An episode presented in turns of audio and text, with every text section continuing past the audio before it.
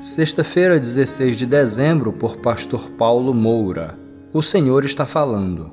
Se o Senhor dos Exércitos não tivesse poupado alguns de nós, já estaríamos como Sodoma e semelhantes a Gomorra. Isaías 1, verso 9. Isaías é um livro bíblico que contém belíssimas citações e ao mesmo tempo duras exortações. É a parte do Antigo Testamento que mais trata sobre o juízo e a salvação divina. O mesmo Deus que castiga e disciplina a rebeldia também oferece remissão e renovo. Quem lê os primeiros capítulos depara-se com uma grande semelhança com os tempos modernos.